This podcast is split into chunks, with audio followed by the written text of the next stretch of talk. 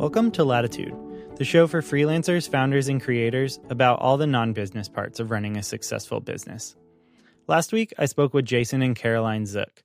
Jason and Caroline run Wandering Aimfully. They provide non boring business coaching, and they definitely live up to that description. But most of what stood out in this conversation was around the mindset and approach that they've had since far before creating Wandering Aimfully last year. They've both faced and overcome their own versions of burnout, which has led to much of what they're doing now. So, in this episode, we'll talk a little about burnout and its negative and positive effects.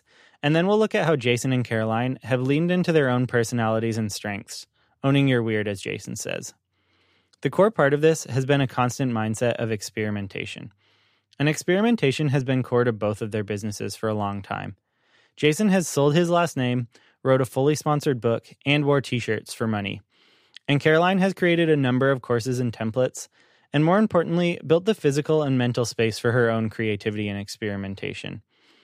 Not all of their projects were successful, but it was the combination of all of them that led to what they're doing now. Honestly, waking up to the fact that experimentation and trying things and evolving based on who we are as people at that different season of life is so core to what both of us do. And so that's maybe a takeaway that I would even share with people is like to focus less on the what of like what the, the product is and more of like, what is that through line? What is the underlying um, thread that weaves everything together? And for us, it wasn't the experiment itself, it was the mindset of experimentation. There are two parts that I want to pull out of this focus on experimentation. The first is experimentation itself. I think we can all benefit by thinking about everything in business and life as an experiment. Through being more attached to the process rather than the outcome, it encourages shipping more and it builds your intuition. It also builds your courage and confidence when things don't go well. A failed experiment is not a complete failure, it just means that you have to modify and retest. And then when things do go wrong, it's less demotivating because the overall goal hasn't really changed, it's just that particular experiment. And then the second part of this focus on experimentation is just the fact that they have a guiding principle, goal, or mission that informs almost everything they do. In addition to making your work more personally motivating, taking a stand on something like this also means that it'll be easier to find the people that take a similar approach. If you have coworkers or employees that are also bought into the overall mission, business relationships become a lot easier. The disagreements start to be around smaller, more tactical questions rather than the overarching goals or approach. And then next we have burnout. I think it's important to point out here that so much of the sustainable and intentional approach to business that Jason and Caroline support comes from their own struggles. Jason built his I Wear Your Shirt business to over a million dollars in revenue, but that pursuit of growth led to challenges even years later. It also eventually led to how they approach their new business too. I just was burnt out. I couldn't look at a video camera. I I would when I would pick up a DSLR camera, I would just get angry. I would look at it and just feel like this thing was just an awful piece of my life for the past couple years. And only now, about six years later, am I actually enjoying filming videos again.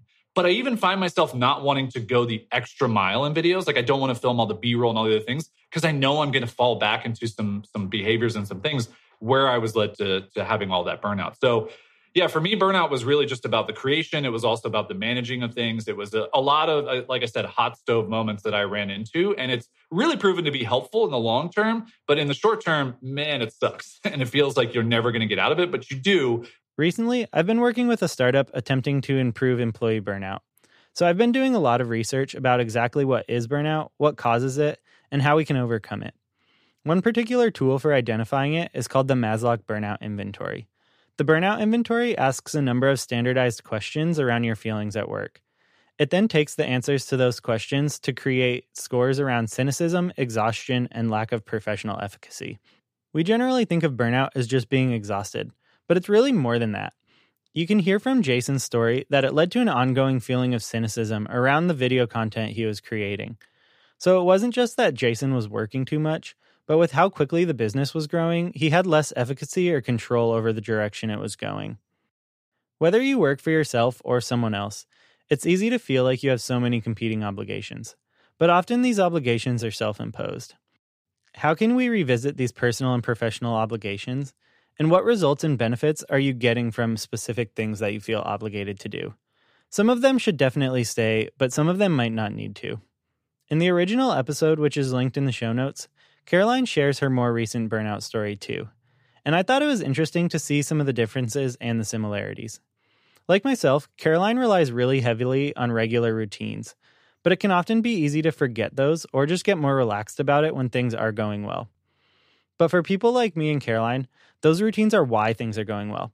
So it's important to revisit the routines that are beneficial to you, but at the same time realizing that it's different for everyone. And that kind of goes back to the experimentation aspect of it too. For Jason, he relies a lot less on routines, but he still mentioned that he specifically plans in downtime. Whether it's burnout, exhaustion, or just feeling disconnected from work, these things are never fun, but they can be helpful in better understanding yourself, your limits, and your strengths. There are a lot of tools in cognitive behavioral therapy and other fields that can be really helpful in these areas. But the biggest one for me has just been sitting, recognizing the thought patterns you're having, and not judging or trying to avoid or change them. By recognizing the symptoms and the causes of burnout, it becomes easier to overcome them. And then finally, I want to talk about owning your weird. Own Your Weird is the name of Jason's new book, but it's also a larger ethos around picking out the things that are unique about yourself and using them to your advantage. There are so many people doing so many things, and rarely are any of us inventing new ways to do things. And this is coming from a person who tried to get paid to wear t shirts for a living, sold my last name, fully sponsored book, sold my future all of those things are unique to a degree, but some of them have been done other ways before. The unique part of it is that there's like a twist or a different angle on them, or I'm putting myself into it and I'm a unique person and I'm highlighting what's unique about me. And that to me is the whole own your weird ethos. Weird is a word that's completely subjective. So you can exchange that with unique, you can exchange that with difference, you can exchange that with any of other words that make more sense to you. Uh, the publisher just liked the word weird, and so we put it on a book, and it's fine. but I do think that you have to highlight those things to stand out in business these days. The big thing here is you don't have to invent something entirely new. If anything, that can be added risk because it means that there might not be a market for it. Jason was taking things that already existed and had clear markets for them, but he put a bit different of a spin or a twist on it. Adding this additional layer of authenticity and honesty to your business means that people who are attracted to it are already your people. Supporting a group of people becomes a lot easier when they are people you genuinely enjoy supporting. So, the big thing here is to find the alignment between what you enjoy doing, what makes you unique, and what people are already paying for. Having a totally unique idea isn't a requirement, it just has to feel connected to yourself and your customers or users. So, how can you overlap what you enjoy doing with how you can help people meet their own goals? And another part of owning your weird is realizing that sometimes motivations and priorities change. By being in touch with your personal approach to business, it becomes easier to tweak and shift that over time. For my next guest, that actually meant getting a full time job to work on side projects, rather than feeling pulled to turn those side projects into full time income. Before we wrap things up, I want to take just a second to talk about Podia. Podia provides all of the tools you need for online courses, downloads, and memberships. But more importantly, they believe in and support people creating those things. Podia really enables people like us to do the work we love. I'm a longtime Podia user, and I've been an advocate of theirs from well before they sponsored the show. My Podia course has directly led to thousands of email subscribers and five figures in revenue. Whether you're an expert developer or creating your first ever digital product, Podia makes it fast and easy to create something that not only looks good, but converts well too. Creating something out of nothing is hard, but Podia makes creation a little bit easier. And they're offering a lifetime discount of 15% to listeners of the Latitude podcast. To get your discount or just learn a bit more, go to podia.com slash latitude or there's a link in the show notes. So next week, I'll be talking with Charlie Marie. Charlie is the marketing design lead at the email automation software company ConvertKit and she's also grown her design focused YouTube channel to almost 150,000 subscribers. And she always has a wider variety of side projects that are going on too. We talk about the habits and routines needed to make progress on side projects and some of the benefits of going to conferences. If you're interested in that conversation or other conversations with entrepreneurs, product people, freelancers, and creators, hit subscribe to get upcoming interviews and these actionable breakdowns of the interviews.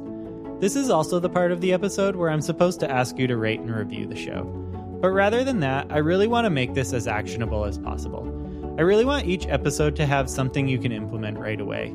So send a tweet, message, email, or carrier pigeon to a friend about the one thing you've learned and how you're going to apply it to your business this week. You can also send your takeaway and any feedback about the podcast directly to me on Twitter at Zavzen. That's Z A V Z E N. Links and more are in the show notes at createlatitude.com slash podcast. And I just want to remind you that you already have the tools you need to create a little more latitude in your day, your business, and your life.